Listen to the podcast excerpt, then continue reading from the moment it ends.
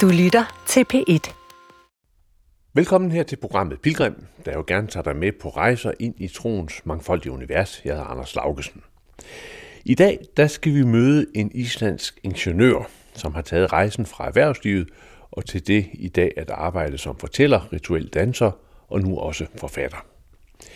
I disse år der går troens pilgrimstier i mange forskellige retninger. En bred pilgrimsvej går stadig gennem de mere traditionelle landskaber, men selv her der føles der nye vinde. I folkekirken har blandt andet liturgien, gudstjenesten været til diskussion, sådan som vi i sidste års programmer kunne følge det af til. Og i den katolske kirke og i frikirker, der føres der interne samtaler på baggrund af forvaltningen af blandt andet seksualitet og magt.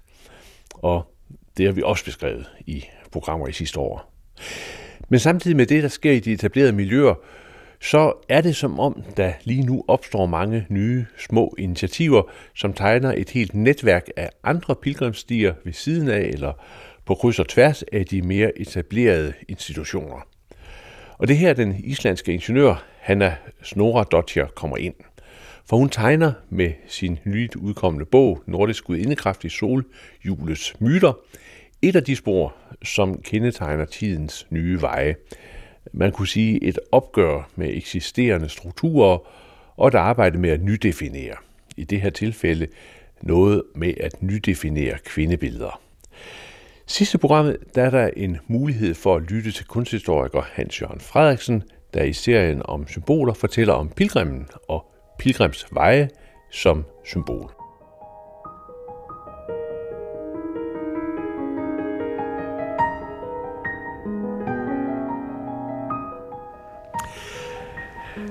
Hanna Snora Dodger, vi, øh, vi sidder her med te i kopperne og øh, din nye, flotte bog, Nordisk Gud Indekraft i soludets myter her på bordet. Øhm, og, og jeg har været igennem det her meget spændende værk, kan man godt kalde det. Og, og, og jeg tænker, altså, når man skriver sådan en bog om nordiske gudinder og den der nordiske kraft, som ikke er en ja. religionshistorisk beskrivelse af tingene, men mm. et forsøg på at tage det ind, altså skrive indefra. Ja, er det gør så det vedkommende. Måde, ja, ja. men, men er det så en måde at gå ind i en proces, hvor man samler sit liv, altså samler sit liv ved at skrive ind i de der myter? Det er det i allerhøjeste grad. Ja. Øh, nu er jeg jo oprindelig uddannet ingeniør, og havde en meget sådan nørdet tilgang til det i starten. så jeg vil sige, at min første øh, version af historien var meget sådan et skelet på den måde, hvor jeg undlod alt, der havde med mig selv at gøre. Ja. Og så fik jeg feedback. det var, at det kunne man simpelthen ikke. Og især når man laver dansekurser, hvor man prøver at åbne mytologien for andre ja. mennesker. Ja og gøre den vedkommende, så var jeg simpelthen nødt til at skrive min egen historie ind i det. Og så tænkte jeg, at øh, når jeg alligevel skulle det, så var jeg simpelthen nødt til at gå all in. Ja. At, og og, og ja. det har du gjort, ikke? Fordi ja. det er en, en usædvanlig bog på den måde at forstå, at du, du forsøger at lave en fremstilling af de nordiske gudinder i forskellige øh, sammenhænge, men samtidig så øh, fornemmer man også, at du mm, bruger det til at ja, samle dig selv, altså leve ja. dig selv ind i dit liv?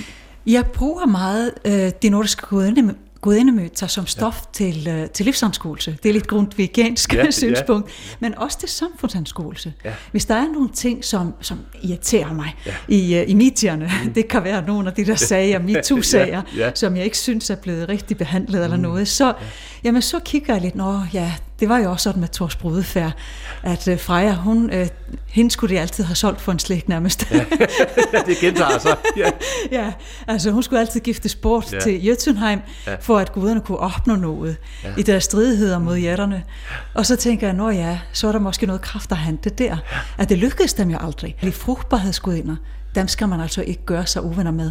For så begynder æblerne at rødne på træerne, ja. og så kan vintersæden ikke komme i jorden, mm. fordi det begynder simpelthen at regne, ligesom det går op i, gør op i Island. Ja. Det vil sige vandret. ja. så.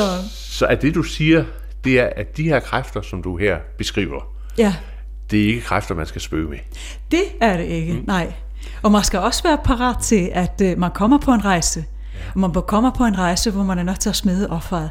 Ja. Fordi når du begynder først at spejle dit liv i de møter, ja. og åbne op for visdommen i dem, jamen så er du ikke længere offer for din egen livshistorie så, er du, så begynder du at forholde dig skabende til din livshistorie. Mm. Og tit begynder man jo også, altså mange begynder at male, og andre begynder at danse, mm. eller synge, eller lave noget skabende ja. ud fra, hvor de kan se, at der er nogle paralleller. Hvad, mener du med det der med at være offer for sin egen livshistorie? Det er, hvor man begynder ligesom at dele ledelseshistorier med hinanden. Ja, ja. Ja, altså, der er sikkert nogle kvinder, der kan genkende det, at man ja. ringer så til en veninde og, og får delt de her ting mm. med hinanden. Nu er der sket det og det og det og det. Og der kan man så tykke drøb på det. Ja. Men hvad hvis man havde et shortcut, hvor man begyndte i virkeligheden at bruge myterne til at se, jamen okay, ja, lige der er hun nede i underverdenen. Mm. Men så sker der et eller andet, der gør, at hun kommer ja. op i lyset igen, så, ud fra mørket. Ja. Så det handler i virkeligheden meget mere om, at ja, man kan godt dele mm. et lidelseshistorie, men man skal ikke hænge fast der. Nej. Man skal komme videre. Og der kan man bruge myterne som en slags øh, landekort mm. til at se, hvad er det næste skridt ja. for lidelsen, for smerten. Så det der med at sidde og have ondt af sig selv, ja. fordi nu har de igen gjort sådan og sådan, og nu er der igen sket det og det. Og han altså, sad, og hun gjorde. Ja, hun og... gjorde. Det, det, det, altså, jeg ja, kender det godt fra ja, mit eget liv, ja, ja, det vil jeg helt så sige. Ja, det tror jeg, vi er mange, der gør. ja. Men jo alligevel ikke. Altså, det er jo... Altså, det er jo en almindelig måde at være menneske på, ikke? At man sådan øh, ja, deler det, man har lidt ondt, ondt af sig selv, ikke? Jo, absolut. Ja, ja. Men hvis man kunne komme lidt, hvad skal man sige, hurtigt igennem det mørke, ja. Ja. Der tror jeg, at myterne er helt fantastiske. Altså, jeg gør det jo tit, når jeg er vred. Ja. ja. og det sker for sådan en islandsk vulkan ja. som mig en gang imellem. jo. jeg synes, noget er uretfærdigt. Ja. Ja. Så, så putter jeg noget musik på. Ja. Altså, så tænker jeg også over nogle bestemte myter. Ja, ja. Og jeg putter noget musik på. Ja, ja nu ja. blev det ikke særlig uh, Nej. kristent. Nej. Men det kan godt være Rage Against the ja. Machine. Og så danser jeg det ud. Og så får jeg fred bag. Og så man tage det. Vulkanen altså, kommer til... Uh, ja. ja, i udbrud. Udbrud, ja. ja, ja. Og så værker jeg ligesom, ja. at roen sænker ja. sig bagefter. Men, men det der er jo det spændende ved, ved, ved myter og ved, ved den type dybdefortællinger, Ja. Det er jo så, at når man, når man er, altså når, man, når du er midt i vulkanudbruddet, eller midt i, du, du har ondt af dig selv og sådan noget, så, øhm, så kan man jo hurtigt miste på både struktur og retning og, og så ja. videre. Ikke? Men det der jo er med de der myter og dybdefortællinger, det er jo, at, at, at de kan langsomt være med til at give dig et, et landkort. Ikke? Vise nogle lys, der peger i bestemte retninger. Lige præcis. Og der kan man også altså, se, at der er visse temaer i forskellige myter. Mm. Ja, præcis. Altså, kommer ind i det der mytologiske lag øh, lidt senere i ja. løbet af samtalen. Ikke? Fordi det du jo har gjort, det er så, at du har systematiseret øh, en række af gudinderne og ja. myterne ind i solhjulet, ind i sådan en årscyklus. Men, men, men, men vi kommer til det, for altså, jeg skal lige høre, hvordan, hvordan lander en, en, en islandsk ingeniør øh, i Danmark og pludselig begynder at skrive om, om, om, om, om myter. Altså, hvad, hvad, hvad, hvordan, hvordan har du fået det med dig? Jamen, øh, man kan sige, at der er sådan flere veje ind i det ja. for mig. Der er jo mange ja, veje, der leder til Rom. Ja, ja det er der. Øh, det startede egentlig for mit vedkommende øh, altså som, øh, som et barn. Ja. Jeg er barn og forældre, der stadigvæk fortalte historier by heart. Mm, ja. Og selvom jeg kommer af en meget kristen tradition, mm. øh, mine forældre de øh, lyttede altid til gudstjenester om søndagen, ja. Ja. og, øh, og der var sådan et rigtig kristent værdisat ja. øh, i mit hjem. Ja. Så var jeg egentlig også opvokset med en anden tradition, mm. som rigtig mange islændinge øh, gjorde, og det ja. var og det var sådan lidt ubevidst, tror jeg, for mine mm. forældre, men som jeg ser det, det var vanernes tradition, som havde mere sådan shamanistisk øh, vinkel. Og det var der, hvor man kiggede på, på alt det med alferne, alle ja. alfefortællingerne, ja. og, og fortællingerne om troldene, og, mm. og hvor min far tog mig ud i naturen, især for, for den... Øh, øh, dal, hvor han kom fra, ja. med det her meget, meget stejle bjerge. Og der kunne jeg godt se, selvfølgelig havde der været trolde, der gik omkring, og som var blevet til sten, ja. da, da solen gik op. Og det kunne jeg jo se, fordi ja. jeg kunne jo se alt det der næser, der tittede ja, frem, ja, og ja. hænder, og øjne, og, ja. og mund, der var åbne på vidt gab. Ja. Og, øh, og alferne, dem øh, fortalte han mig også om, ja. øh, de boede jo i, øh, i de små bakke, bakker ja. Ja. nede ved floden, og, og der, der måtte man ikke slå græs. Så, øh, Så det var, det var folk meget påpasselige, ja. og han voksede op med alle søskende. Så det fik de jo helt med modersmalten. Der måtte man ekstra det græs, fordi man skulle holde sig gode venner med alferne, og det ja. skulle have lov til at have fred. Og øh, så var der jo en arbejder fra byen. Ja. og øh, han synes, det var noget værd pjat. Altså, det, det kunne man da ikke tro Nej. på. Sikkert noget voldpyg. Mm. Så han øh, tog sig sammen på et tidspunkt, hvor min øh, farfar var ude i byen, og så slog han græs. Jo, ja, det var ikke godt. Nej, det var ikke godt. Nej. Og der Hvad- var hvad også en så? konsekvens. Hvad Ja, så? Skete der noget? Ja, det gjorde Det det. gjorde så, ja, Ja. det gjorde der min sanden. Ja. Så var der en ko, der brækkede benet og måtte aflives. Og det var selvfølgelig, fordi vi havde brudt pakten med alferne. Det var klart. Sådan var det. Og, øh, men alt det her, det gjorde noget ved mit barnesind. Ja. Det gjorde det, at jeg fik dyb respekt for, for naturen. Ja. Og, øh, og jeg, den var jo levende for mig. Ja. Fuldkommen levende. Og, øh, og vi havde sådan en leg, min far og jeg. Vi gik rundt, og, og så kiggede vi altid på ansigter, alle ja. mulige vegne ja. i naturen. Og, øh, og det fuldkommen levende mm. gjorde naturen for ja. mig, at, øh, at, øh, at det fik jeg simpelthen med mig, at ja. man skulle virkelig passe på. Så han lærte dig simpelthen at, at, at opleve naturen som, som levende på, på flere dimensioner, han ville have sagt, ikke? Ja, fuldkommen. Ja. Altså så, øh, Men det er jo også sjovt, fordi nu har jeg kun været, været øh, i Island en gang, men, men altså følelsen af, at hele det norrøne ligger langt tættere på overfladen, det, altså den synes jeg virkelig var der. Tror du, det er landskabets dramatik, der gør det? det tror jeg. Og så, så kan der også godt være, at der er noget mere mellem himmel og jord. Mm. Altså, jeg har nu aldrig mødt Nej. en selv, men, mm. men, men jeg tror, det handler også noget om øh, at believe den kraft, som naturen ja. har. Og det er måske en menneskelig måde også at, øh, mm. At forbinde sig med ja. den kraft. Og, og føle sig forbundet med naturen på en ja. dyb, dyb måde. Ja. Ved sådan ligesom på en eller anden måde at menneskeliggøre mm. den. Det, det tror jeg, du har ret i. Ja. Men, men altså, du bliver jo så ingeniør, ikke? Jo, Med speciale i affaldshåndtering, er det ikke rigtigt? øh, speciale faktisk i grundvandsforurening. Grundvandsforurening, ja. Ja. Ja. Matematisk modellering. Ja. Ja. Jeg tog til øh, Thailand og lavede ja. et projekt der Ja. med arsenikforurening Og- under en øh, sydthailandsk by. Og man kan så sige, at, at der er din vej jo sådan på, på sin vis øh, lagt i et spor, sådan, ja, teknisk i hvert fald, ikke? Ja, Naturvidenskabeligt. Jo. Øhm, hvad, hvad, hvad er det så, der gør, at det, du har fået med omkring øh, hele det der mytologiske og alfa og så videre, det, altså, hvad er det, der bringer det frem eller med dig?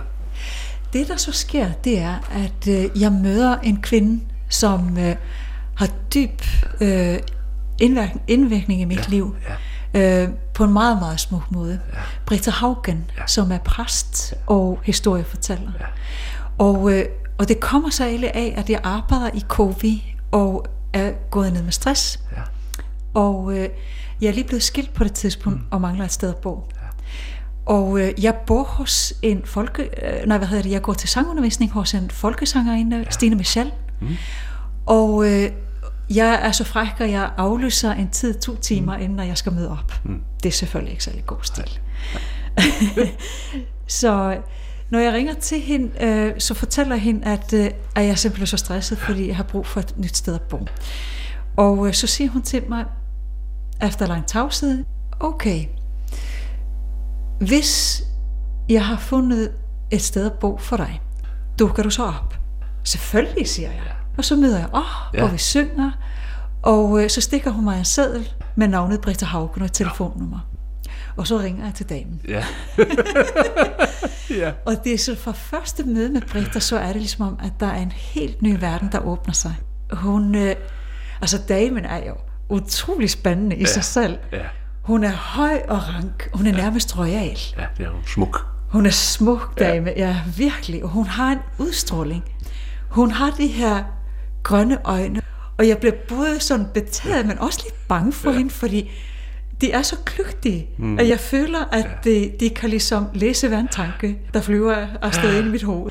Og øh, så har hun den her sådan lidt hekseagtige næse. Mm. den er Ja. ja. lille spids. Ja. Og, øh, og jeg bliver sådan også betaget af hendes Ja. ja. hjem, fordi det er fyldt med kunst. Det er fyldt med bøger, og den ene, ene titel er mere spændende end den anden. Og hun har åbne bøger med øh, alle mulige kunstværker, og, øh, og keramik, og der er lækre sofaer ja. og, øh, ja. og tapper og puder og jamen det er bare et lækkert hjem og så er det også meget nordisk. Du kender sikkert alt det der skabe, som er malet, som ja, på helt ja, nordisk ja, vis. Ja. Sådan var det hjemme hos hende. Ja. Og jeg kigger rundt, og jeg tænker, ej, bare hun vælger mig som bofæld. ja. Og det er der så med, at vi er bofælder i et år. Hun er for det meste i Vestjylland, hvor hun ja. har et hus ja. i Fjaltring. Og så bruger hun den her lejlighed på Frederiksberg, ja. som en mellemlanding, når hun tager til Norge og Sverige og holder kurser. Og så er det på et tidspunkt, at øh, jeg afløser, øh, afløser for rigtig mange øh, af mine kolleger ja. i Kovi. Ja. Og øh, jeg har vældig travlt. Ja. Og på et tidspunkt så kan hun mærke på mig, at, øh, at jeg er temmelig udbrændt. Ja. og det siger hun til mig. Og, øh, og så siger hun, jeg er rigtig bekymret for dig. Hvad siger du til at uh, tage med til uh, Skiros i Grækenland? Vi skal afsted i to uger, og vi danser en myte. Og uh, jeg så, jamen, uh, det vil da være dejligt. Har du ikke noget ferie tilbage? Jo, jeg har nok to uger. Fint. Og så siger jeg til hende, men det der dans, at danse myte... Det har du aldrig prøvet før? Det har jeg aldrig prøvet før, nej. Jeg har ikke fået, fået en smagsprøve på det. og kan du ikke forklare mig, hvordan det foregår? Og så siger hun de famøse ord, ved du hvad, Hanna, der er altså visse ting i livet, dem kan man ikke forklare, dem skal man erfare. Du kan ligge på stranden, ja. hvis ikke du kan lide at danse sammen med os andre. Ja. Og så er jeg fuldstændig solgt, så tænker jeg, ja, ja altså, ja. strand og ja, strand. sol og ja, 35 ja, graders varme, ja, det kan jeg godt bruge. Ja. og så kom jeg med afsted. Ja. Og så sidder vi der den første aften, når solen går ned i, i det ægæiske hav. Ja. Og hun fortæller øh, myten om øh, Persefone ja. og Demeter. Og jeg føler bare, at det, hun, fortæl, hun, hun fortæller lige ind i mit hjerte. Hun ja. maler billeder ind i mit hoved og hjerte ja. med hendes ord. Og øh, jeg er fuldkommen bjergtaget. Ja. Og jeg kan bare mærke, at den her myte, det er, jo, det er jo min livshistorie. Og nu er jeg lige nede i underverdenen. Og det er en myte, prøv lige at fortælle to år. Og det er nemlig uh, Persephones rejse ned i underverdenen, ja. hvor hun uh, er hos Hades, underverdens konge. Det er datteren. Og, uh, og Demeter er korngudinden, som lægger alting brak, mm. fordi at hun kan ikke finde hendes datter. Nej. Sådan så at Salseus, faderen til, uh, til Persephone, må gøre noget, fordi ja. det går jo ikke. Altså når, når menneskerne de sulter og, ja. og sejner hende, så kan de jo heller ikke ofre til guderne. Og det er jo ikke så godt. og der er du så. simpelthen at se, at det er et billede på dit overstressede liv, ja. du får tegnet der. Fuldkommen. Ja. Ja. Så rejser jeg måske fra stranden så er der det faktisk med, at øh, jeg kommer aldrig til at ligge på stranden. Nej, nej. altså, jeg, jeg siger sådan om mig selv, og jeg ja. har sådan en lige farve. Ja. Øh, jeg er så hvid i huden. Ja. og jeg kommer simpelthen ikke af med min lige farve nej, nej. på den rejse. Nej. Så, Men du begynder at danse, så? Jeg begynder hvad, at danse. Hvad, sker der? Hvordan, hvordan gør man det? Det er sådan, at øh, vi danser i en kreds. Ja. Øh, det er en cirkeldans med levende trommer. Ja.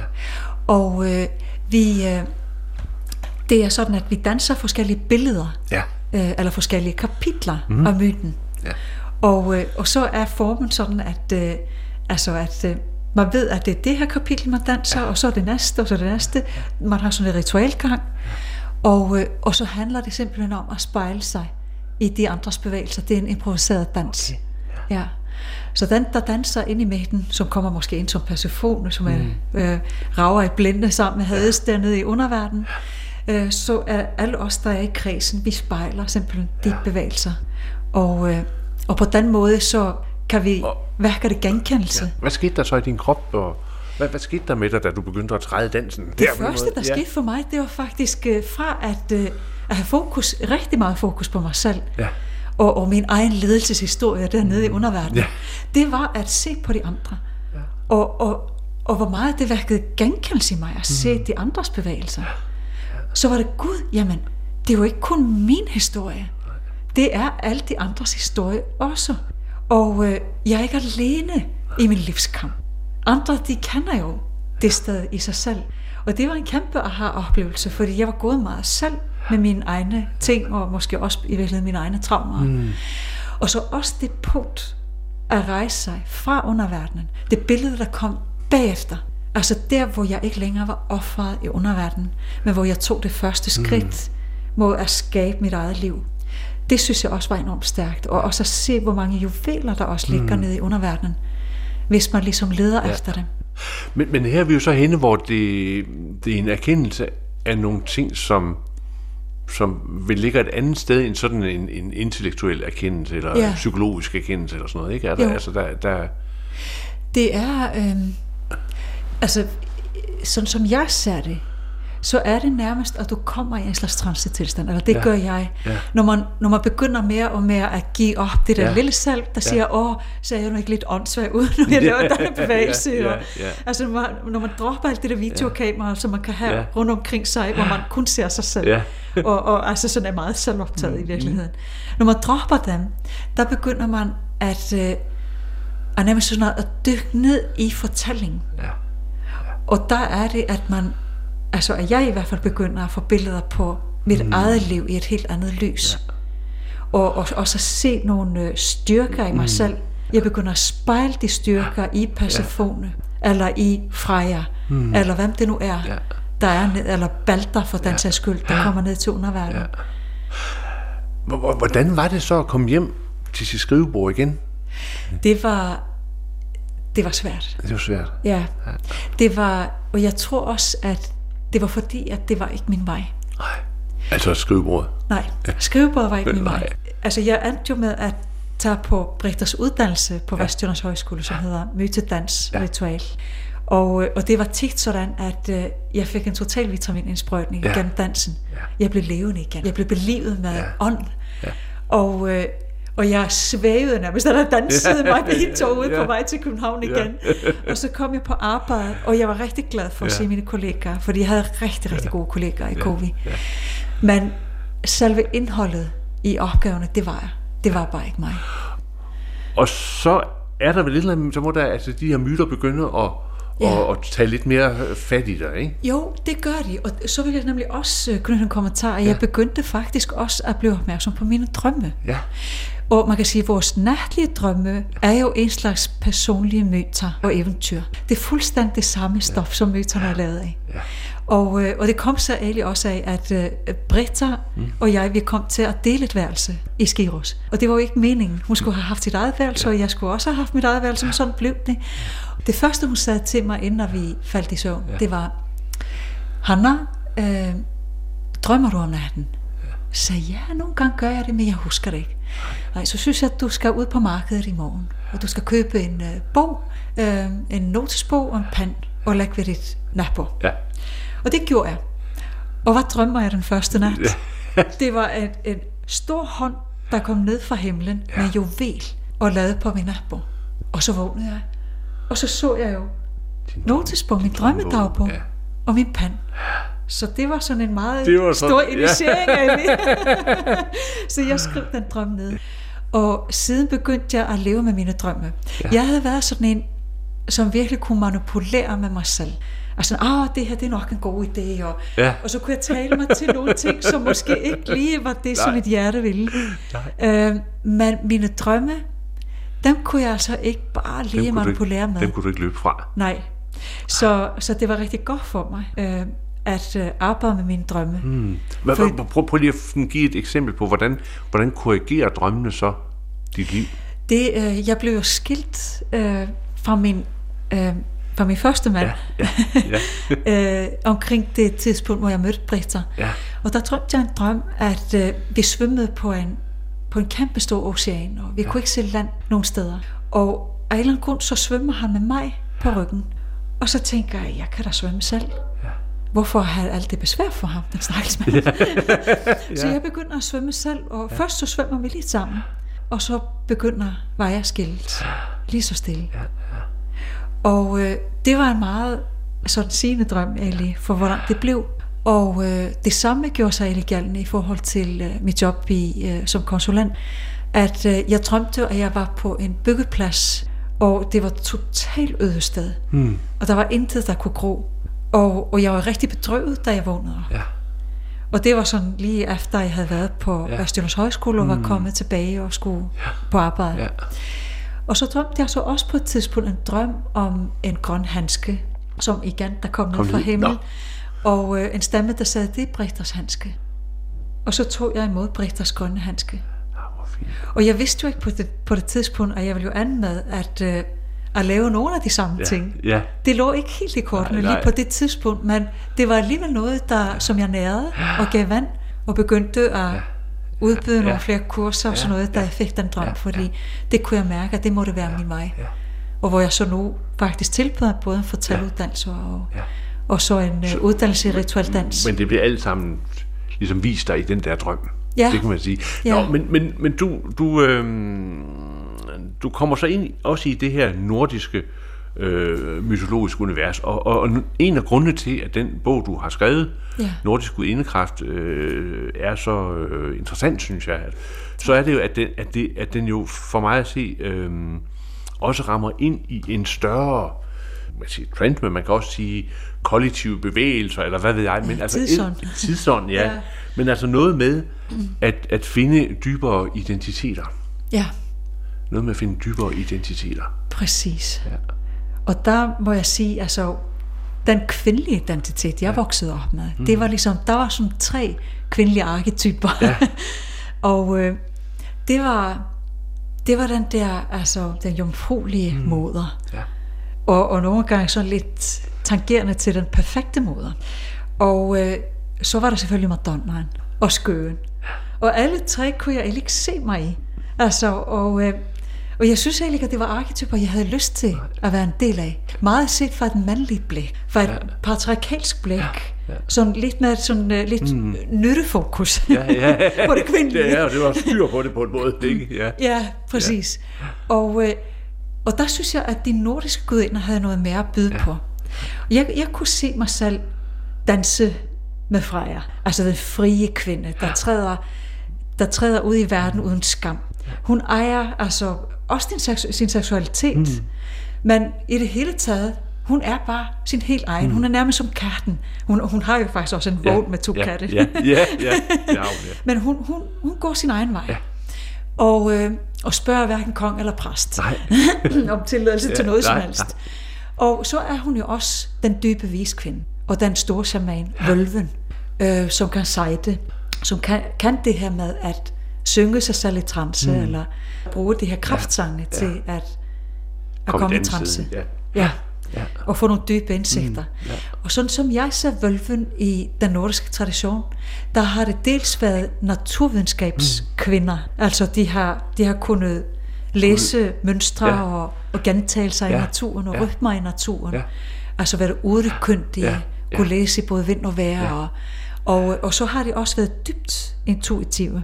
Altså at, at kunne øh, fremsige deres Ja. sportdomme. Men du, du, du får jo så langsomt en anden type hold på dit liv, eller en anden type struktur, Ja. og så øh, begynder du at systematisere noget Ja. omkring de der øh, gudindekræfter, Ja. øh, og så kombinerer du det med solhjulets rytme, eller, Ja, eller myter, årstids, øh, Årstids, julet, ja, kan man ja. sige. Ja. Øhm, og, og, og hvad er det så på den måde, du, du sådan set øh, graver frem, eller finder frem til? Det, der, øh, det, jeg graver frem til, det er, at øh, jeg begynder lige pludselig, altså fordi jeg har, jeg har tit øh, arbejdet med bålceremonier, eller vandceremonier, ja. i forbindelse med solværverne Ja. og, og jævndøgne. Ja. Ja. Øh, allerførste gang, at jeg blev inviteret til sådan en øh, mm. årstidsceremoni, Ja. der får jeg en meget, meget øh, kraftig vision under den her, Ja. det var sådan en slags udsidning, mm. øh, det var i februar, det var skidekoldt, Ja, ja. men der kommer sådan en vision, at til alle tider har vi mennesker, og også her i Norden, haft nogle myter, der har hørt de her årstider til. Mm. Der har været årstidstemaer i de her myter. Ja. Og så begynder jeg altså lige pludselig at, øh, altså ligesom at stykke det sammen. Ja. Lige så stille igennem mange, mange ja. år, indtil jeg får visionen om at skrive den her bog. Ja. Og, øh, og der er det, øh, at, øh, at jeg prøver hele tiden at gå ind, jamen hvad er det for nogle temaer, der ligger, I de forskellige... og, og hvordan har det været i det keltiske, Ja. hvordan har det været i andre traditioner. Er der en sammenhæng? Mm. Og der har jeg kunne se en dyb sammenhæng. Men, Ja. ja. men, men lige nu, der er vi jo så i øh, altså, januar, begyndelsen af året. Ja. Hvor, hvor, hvor er det henne i, din, i dit myte? Vi har lige været igennem øh, vintersolværv, Ja. og det er jo skabelsesmyten. Det er det er jo øh, ymer, der ja. bliver skabt. Mm. Og i min fortolkning af skabelsesmyten, ja. der ser jeg genungagab, øh, gab, ja. som er det store tomrum. Ja. Øh, altså, det ser jeg i virkeligheden som hals, altså som øh, den øh, store moders ja. øh, livmoder, hvorfra alting bliver skabt. Mm. Der er mange paradoxer i den myte, vil jeg ja. altså sige. Fordi Hel er jo virkelig den, der var dødsgudinden i øh, Acer-traditionen. Ja. Ja. Men formentlig har der været nogle helt andre aspekter til mm. hende tidligere. Ja. Og, øh, og så fik hun virkelig hjørnesparket mm. med kristendommen, hvor hun øh, gav navn til helvede. Men sådan har det været med rigtig mange af de gudinder, der har været kraftfulde i mange af de ja. uh, tidligere mm. gudinde-traditioner. At de er blevet gjort altså ja. sådan uh, dårlige på en ja. eller anden måde, eller de har blevet sværtet til uh, af patriarkatet. Men, men, men på det her tidspunkt, altså i år, så tager du altså fat på mørket. Ja. Urmørket, kan man sige, ikke? Ja. ja. Lige præcis. Og, og, og urmørket, hvor der også er meget... Øh, angst og frygt og øh, så videre, når man altså, ser ind i det, ikke? Øh, det er sjovt. Det, jeg når du, har når noget du, helt andet. Når du, altså, når, du, når du beskriver din rejse der på, ja. på, på, på øh, øh, den græske ø ned i, ja. i, i, i, i Hades, ikke? Jeg, har, jeg tror, jeg har en vis dualitet ja. i forhold til mørket. Ja. Og jeg, måske ser jeg det lidt ligesom yin yang mærket, at der mm. altid er et, et lille lys i mørket, ligesom mm. at der er lille mørke i lyset. Og øh, og for mig er mørket også et skabelsested. Hmm.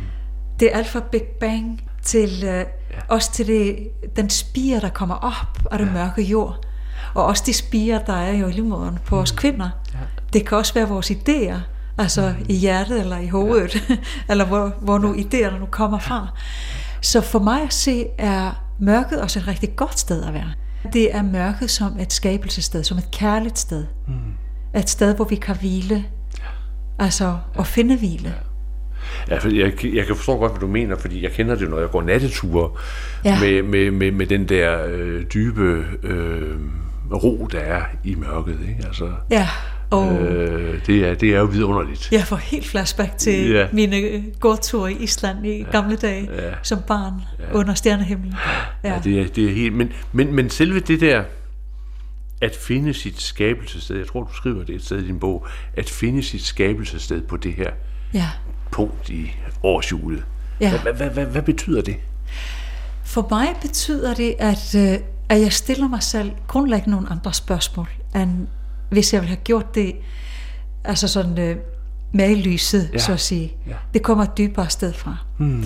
Så tit så har vi den her tilgang til livet. Hvad vil jeg med livet? Ja.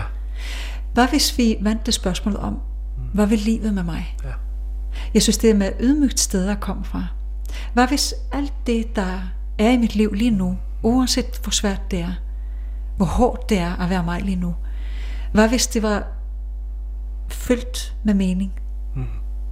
Og, øh, og det i virkeligheden gav et afsat til at tage det næste skridt. Mm. Uanset hvad det er, vi er i lige, mm. ser i øjnene. Det er det, jeg synes at mørket kan give. Hmm. Det er der, juvelen ligger ja. for mig. Men, men, men det, er jo, det, er jo et, det, er jo, det, er jo, det er jo et vanskeligt udsagn. Øh, det er sindssygt når man, når, hvis, man, hvis, man, hvis, man, hvis du står midt i, i, i et mørke, hvor du sådan ja. set uh, føler dig fuldstændig... Uh, ja. Det er, altså, og det er det. Det er det virkelig. Men, og, og jeg vil også helt så sige, at jeg har været der mange gange. Hmm. Ja. Og, og, det er, altså, og det er jo også tit, når man er dernede, at man og man tænker, okay, der er en eller anden gave i det her. Jeg kan bare ikke se den lige nu. Men, jeg kan overhovedet ikke nej. altså, finde et fnuk mm. af noget at holde fast i. Men, men er det, du så siger, for nu lige, jeg skal forstå dig rigtigt, ja. i, i din sådan livsforståelse eller livstolkning ind i de her øh, gudinde øh, kræfter, er det, at, at, at du synes, man skal tage alt det, som gør ondt og som er øh, mørke øh, inde i en, men det kan jo også være udsigten til klimakatastrofe, eller ja. øh, ja, det kan, der kan være så mange forskellige ting, som man synes er mørke. Det er det. Og så skal ja. man gå, gå, gå med det ind i mørket.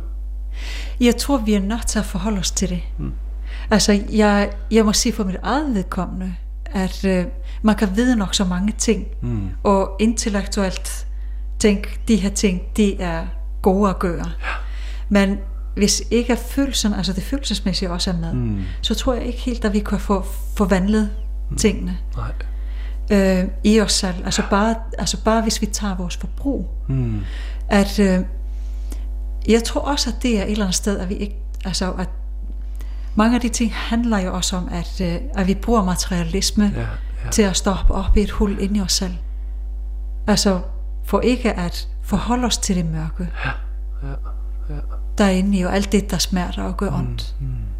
Og, og med det, der er det ikke ens betydende, at man skal altså gå helt ind i lidelsen mm. og blive der. Men det er at gå derind, så vidt man er i stand til. Mm. Øh, og prøve at forvandle det altså med, med lysets kraft. Ja.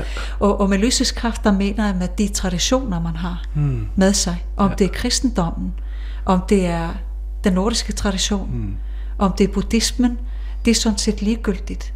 Men, men jeg tror, at i, i, især i kærlighedsbudskabet, der ligger mm. i de traditioner, som ligger jo alle traditioner, mm. uanset hvad det er, det er noget af det, der kan, der kan få nogle af de ting, altså den lidelse, den smerte i, op, i opløsning. Men, men hvordan har, har øhm, mørkets vendepunkt, eller håbets vendepunkt, hvordan har det set ud for dig, når du har været nede i det der mørke? Altså hvad er det, hvad er det der, der altså, ja, Jeg tror, det har været kombination af mange ting. Ja kombination af at, øh, at have dels mennesker omkring mig, mm. som har været altså, som har været støttende. Ja.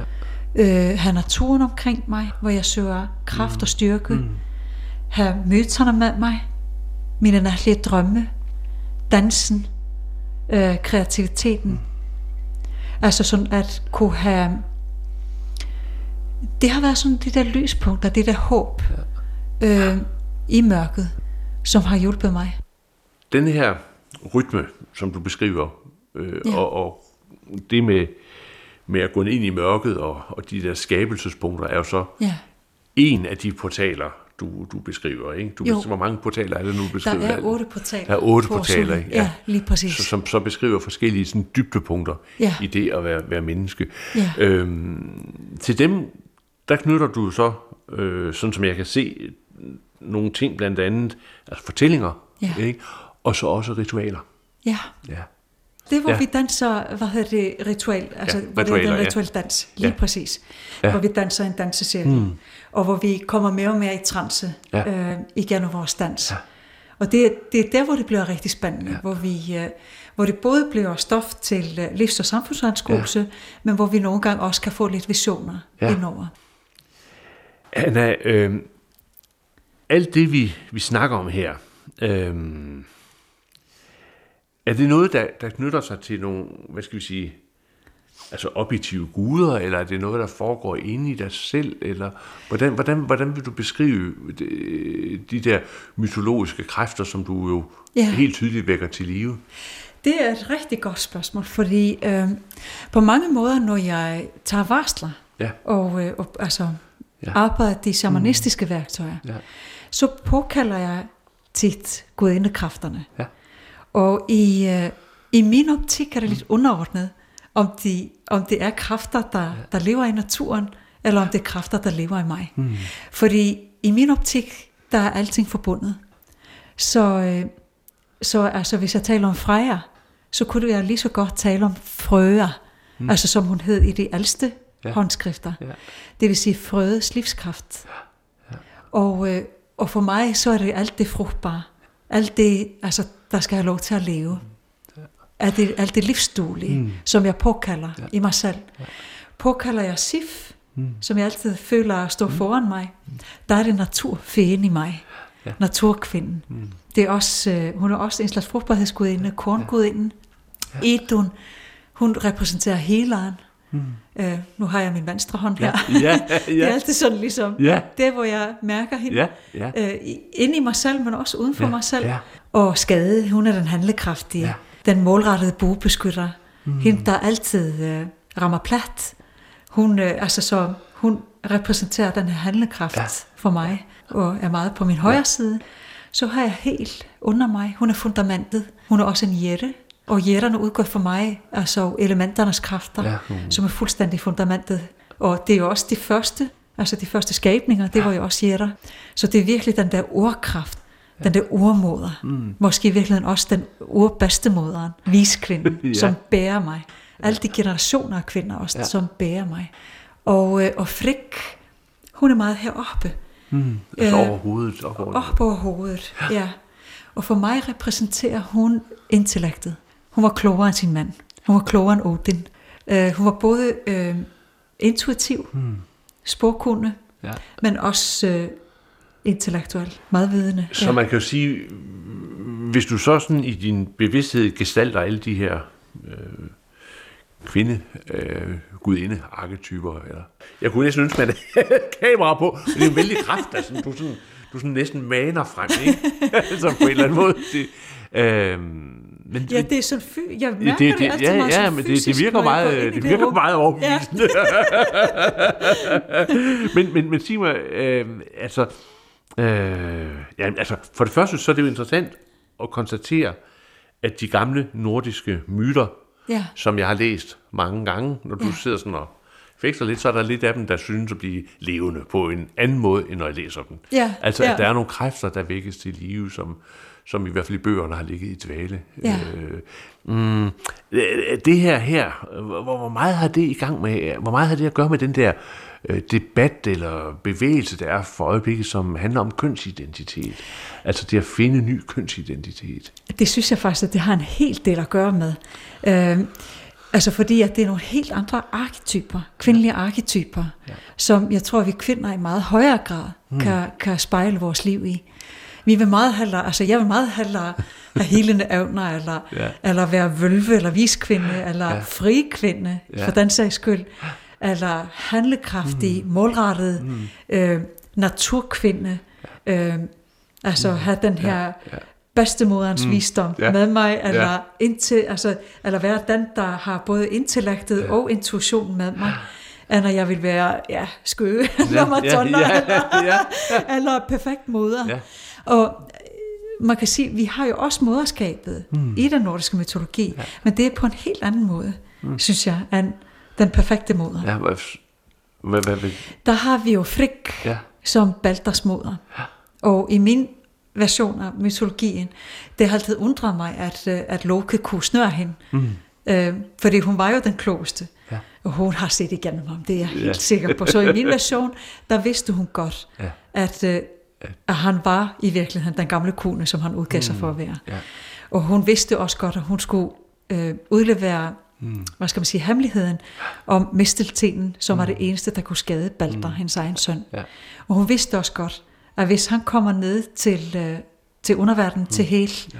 så. så er det for, at, at han skulle komme tilbage igen, ja. og så blive, øh, øh, hvad kalder man det, resurrected, Ja, eller ja, gen, ja, genfødt, genopstanden, eller- ja. ja, genopstanden, for at øh, foretage et paradigmeskifte.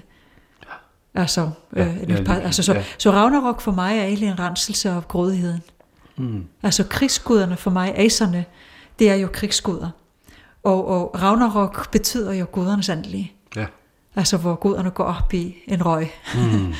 og, øh, og det er jo i virkeligheden, øh, der hvor grådigheden går op i en røg. I os alle sammen, sådan som jeg ser det.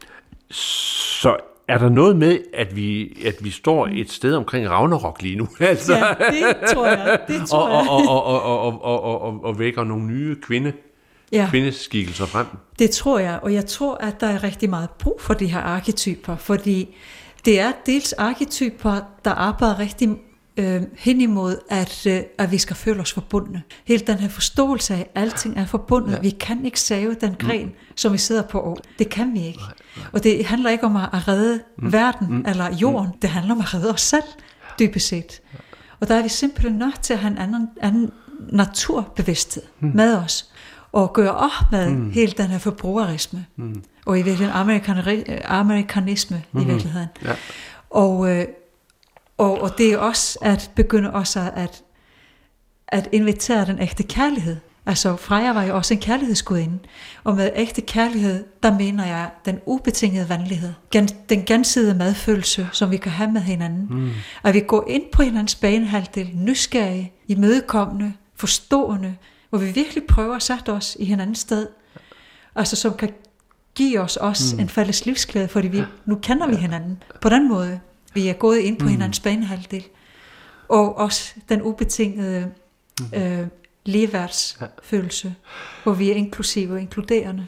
Men, men, men er, det, er det, jeg sådan ligesom fornemmer, at øh, for at gå ind og lave et, et mm, ja, man kan måske kalde det et dybdeopgør med hele alt det, der har ført os ind i ja. de der krisetilstande, vi er i nu. Altså, ja. Øh, det, som mange vil kalde en patriarkal øh, ja. tradition, så er det her en måde at opfinde nogle nye kvindebilleder eller kvindeforståelser, som er i stand til at konfrontere det. Ja, og jeg tror også, at i det hele taget også et nyt øh, billede af det ja. guddommelige. Altså som noget, som vi kan gå ind i en ligeværdig mm. dialog med. Altså fordi alting er indgået noget guddommeligt. Mm. Naturen, dyrene, os selv. Mm. Tænk, hvis vi tænkte på grisene mm. i stallen som mm. noget guddommeligt, mm. så tror jeg altså, vi, vi vil behandle dem på en anden måde.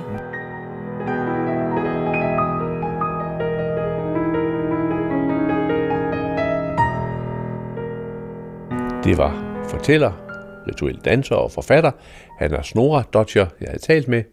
Bogen Hanna Snora Dodger har skrevet hedder Nordisk Gudindekraft i Soljulets myter, og den er udkommet på forlaget Nordisk Visdomsportal. Vi har i de seneste måneder mødt kunsthistoriker Hans Jørgen Frederiksen er til her i programmet, hvor han fortalte om symboler. I dag der har Malene Finger Grøndal talt med ham om pilgrimmen som symbol. Hans Jørgen Frederiksen, du er kunsthistoriker og har beskæftiget dig jo utrolig meget med kunst og med religion og med hele krydsfeltet imellem de to ting. Og øhm, vi har talt om øh, i, i tidligere udsendelser også om symboler. Og nu er det jo pilgrim, udsendelsen hedder. Øh, så vi, øh, vi har besluttet også at tale lidt om, om, hvad kan man sige, symboler i relation til, til pilgrimsrejsen, eller det at være pilgrim. Og du har taget to billeder med, som, som ligger her foran os. Så prøv at sige lidt om symboler i de her billeder i relation til pilgrimsfænomenet. Ja, pilgrimsrejsen for det første kan man vel godt tillade sig at hæve det, den har mening og betydning i den udstrækning, den opleves som et symbol for livets rejse. Livets rejse fra vugge til grav.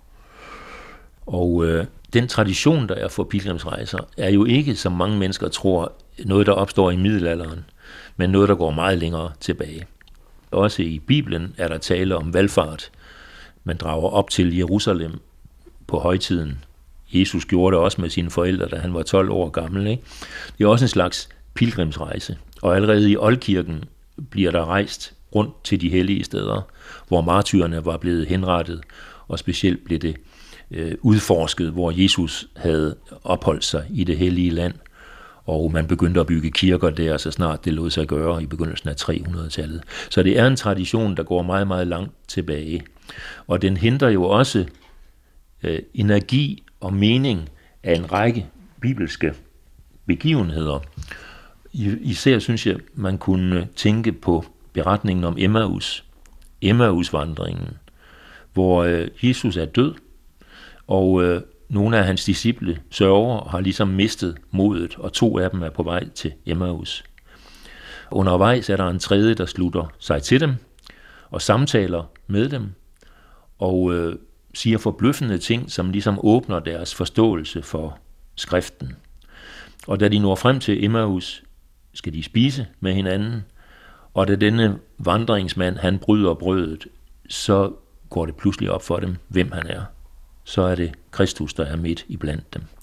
Og når jeg nævner den historie, så er det fordi, den jo tydeligt lægger vægt på, at selve miraklet, selve erkendelsen indfinder sig ved måltidet i forbindelse med denne brydning af brødet. Men den understreger også, at de undervejs var blevet forberedt til den erkendelse. Undervejs ind, øh, optræder der, eller banesvejen for en erkendelse. Også derfor, Jesus kan sige, jeg er vejen, sandheden og livet. Så vejen er noget vigtigt, og det er jo indlysende et symbol i forbindelse med, med pilgrimsrejsen. Undervejs kan man så støde på symboler, og det vi kigger på her med de to billeder, det er, det ene af dem viser en bro. Dem er der mange af på pilgrimsvejene naturligvis. Den her bro, den er på vej til på vejen til Santiago de Compostela. Det er jo en af, af middelalderens mest populære valgfartsruter ned gennem Frankrig og videre ud gennem Spanien til Galicien ude i det nordvestlige Spanien. Den bro, vi kigger på, det er en blandt mange, som sagt. Den er nu særlig smuk og meget, meget velbevaret og ligger i Puente la Reina i det nordlige Spanien. Så den har, den har simpelthen givet navn til byen, Dronningens Bro, Puente la Reina. Den er bygget som en romersk bro, så der er også noget sådan ligesom historisk øh, kontekst i den. Ikke? Altså man, man føler sig næsten sat tilbage til, til Jesu tid, når man ser selve konstruktionsformen. Den spejler sig i floden, og dens buer danner sådan omtrent perfekte cirkler i spejlbilledet der. Så, så den får noget formfuldt og smukt over sig. I punkt 1, så er den funktionel. Den er nødvendig for, at man kan komme over, hvis man ikke skal til at sejle. Øh, og punkt 2, så har den også æstetiske kvaliteter og meget stærke symbolske kvaliteter. Den muliggør rejsen. Den forbinder de to bredder. Ikke? Broen er, er sådan symbolsk betragtet et forbindelsesled mellem to steder, nogle gange mellem to virkelighedsplaner. Så Broerne undervejs har været noget, pilgrimene, da de vandrede, nogle af dem tusindvis af kilometer, har måttet prise sig lykkelige over, at nogen havde anstrengt sig med at, at opføre. De har sikkert sendt dem en venlig tanke. Og de har sikkert også tænkt om, om livet som et livsvejen, som noget, der er bundet sammen af mange broer.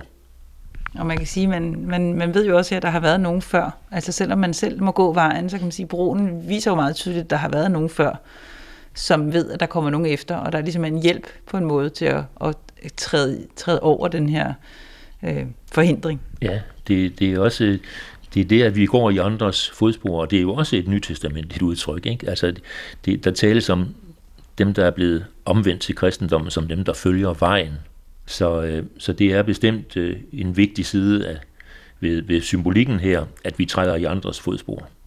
Men øh, det er jo ikke bare et spørgsmål om øh, at komme fra det ene sted til det andet sted. Det er altså også selve rejsen, som sagt, der gerne skulle befordre øh, nogle indsigter. Og øh, man stopper jo op undervejs. Altså, det er jo ikke, hvis tager man til Santiago, så er det jo i meget høj grad, fordi man gerne vil ære mindet om apostlen Jakob den ældre. Men man besøger jo også, hvis man følger traditionen i hvert fald, øh, andre helligdomme undervejs. Og det billede, jeg har her, det er fra en af dem. Det er fra øh, den øh, by, der hedder Le Puy, som ligger i, i det sydlige Frankrig, i Auvergne.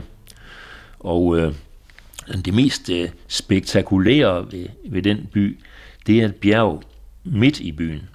Øh, det er faktisk resterne af et vulkansk bjerg. Det meste er eroderet væk, men det, der står tilbage, det er sådan den, den hårde lavakerne, kan man sige. Ja, det er næsten sådan helt kejleformet. Ja, det, det, det, det, det, det nærmer sig sådan en geometrisk form. Øh, og øh, på toppen af det har man bygget et kapel. De ældste dele af kapellet går tilbage til 900-tallet. Det meste er fra 1100-årene. Men det, det tematiserer, også i vores sammenhæng her, det er jo altså, at et symbol for, for rejsen, for pilgrimsrejsen, er livets rejse, så at sige symbolsk i det horisontale at man bevæger sig afsted. Men undervejs så markerer det vertikale sig helt bogstaveligt, for eksempel i bjerget med kirken på her i, i Le Puy, og i mere overført betydning, så markerer det sig jo som et udtryk for en forbindelse mellem himmel og jord. Man kan stige op på det her bjerg, og det, man skal have en rimelig god kondition for, for at klare det. Øh, og så kan man jo skænke de mennesker en tanke, der skulle bygge det i sin tid, og, og man kan sige sig selv, det er jo ikke gjort bare for, at, øh, at det skal se flot ud. Man har tillagt det en, en betydning. Altså man bestiger bjerget og går dermed lyset i møde. Og man ved udmærket, og det vidste man også godt i middelalderen, at det er et meget lille stykke at gå i forhold til den rejse, lyset foretager. Men det er en symbolsk vigtig bevægelse, hvorved man tilkendegiver, at man åbner sig for, for at modtage lyset. Og man kan vel sige med, med sådan tilbageblik på Emmaus-vandringen, at, at man også kan møde øh, den opstandende undervejs. Altså også måske, når man mindst venter det. Og, og netop hvis man gør holdt, altså så er der en, en mulighed også, at der i det at holde pause, vel også ligger en, en betydning. Ja, det, jeg tror, når, når moderne mennesker oplever en sådan rejse som meningsfuld, så, så er det meget forbundet med, at den foregår i et helt andet tempo, end vi er vant til i vores fortravlede hverdag. Det at gå vejen, øh, det at, at øh, opleve naturen på de præmisser, det giver en helt anden indlevelse og indføling i, øh, i det, man møder undervejs, altså i skaberværket, om man vil. Og det, det kan i bedste fald altså gøre, at en ro indfinder sig som en forudsætning for at, at, at modtage. Grækerne kaldte det hesykia, ro. De erkendte roen som en forudsætning for at modtage kunne se, når vi kigger på det billede af broen, der spejler sig i vandet der, så kunne man sige, at vandet er jo roligt, som det ligger der. Et symbol for det. Ikke? Altså, det, det menneske, der følger denne vej, kan lignes ved vand, der er i fuldstændig ro, og som derfor kan spejle virkeligheden lydefrit. Det perfekte spejl. Det var Hans Jørgen Frederiksen, der er kunsthistoriker, og det var Malene Fenger Grøndal, som havde produceret indslaget. Først i programmet, der talte jeg jo med Hanna Snoradotcher, og som du måske husker, så omtalte hun flere gange undervejs sin inspiration fra sin lærermester, Britta Haugen.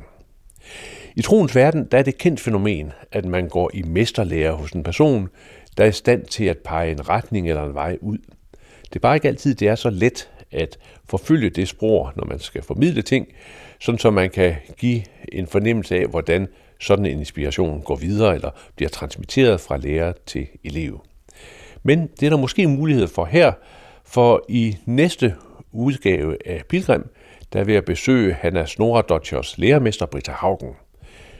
Britta Haugen er en person, der går igen som inspirationskilde for en række kvinder, som i dag arbejder omkring det med at formulere nye kvindebilleder i troens verden. Så næste uge, der er der altså muligheder for at møde den pensionerede præst, Britta Haugen, her i Pilgrim. Indtil da, alt godt. Mit navn det er Anders Laugesen. Gå på opdagelse i alle DR's podcast og radioprogrammer. I appen DR Lyd.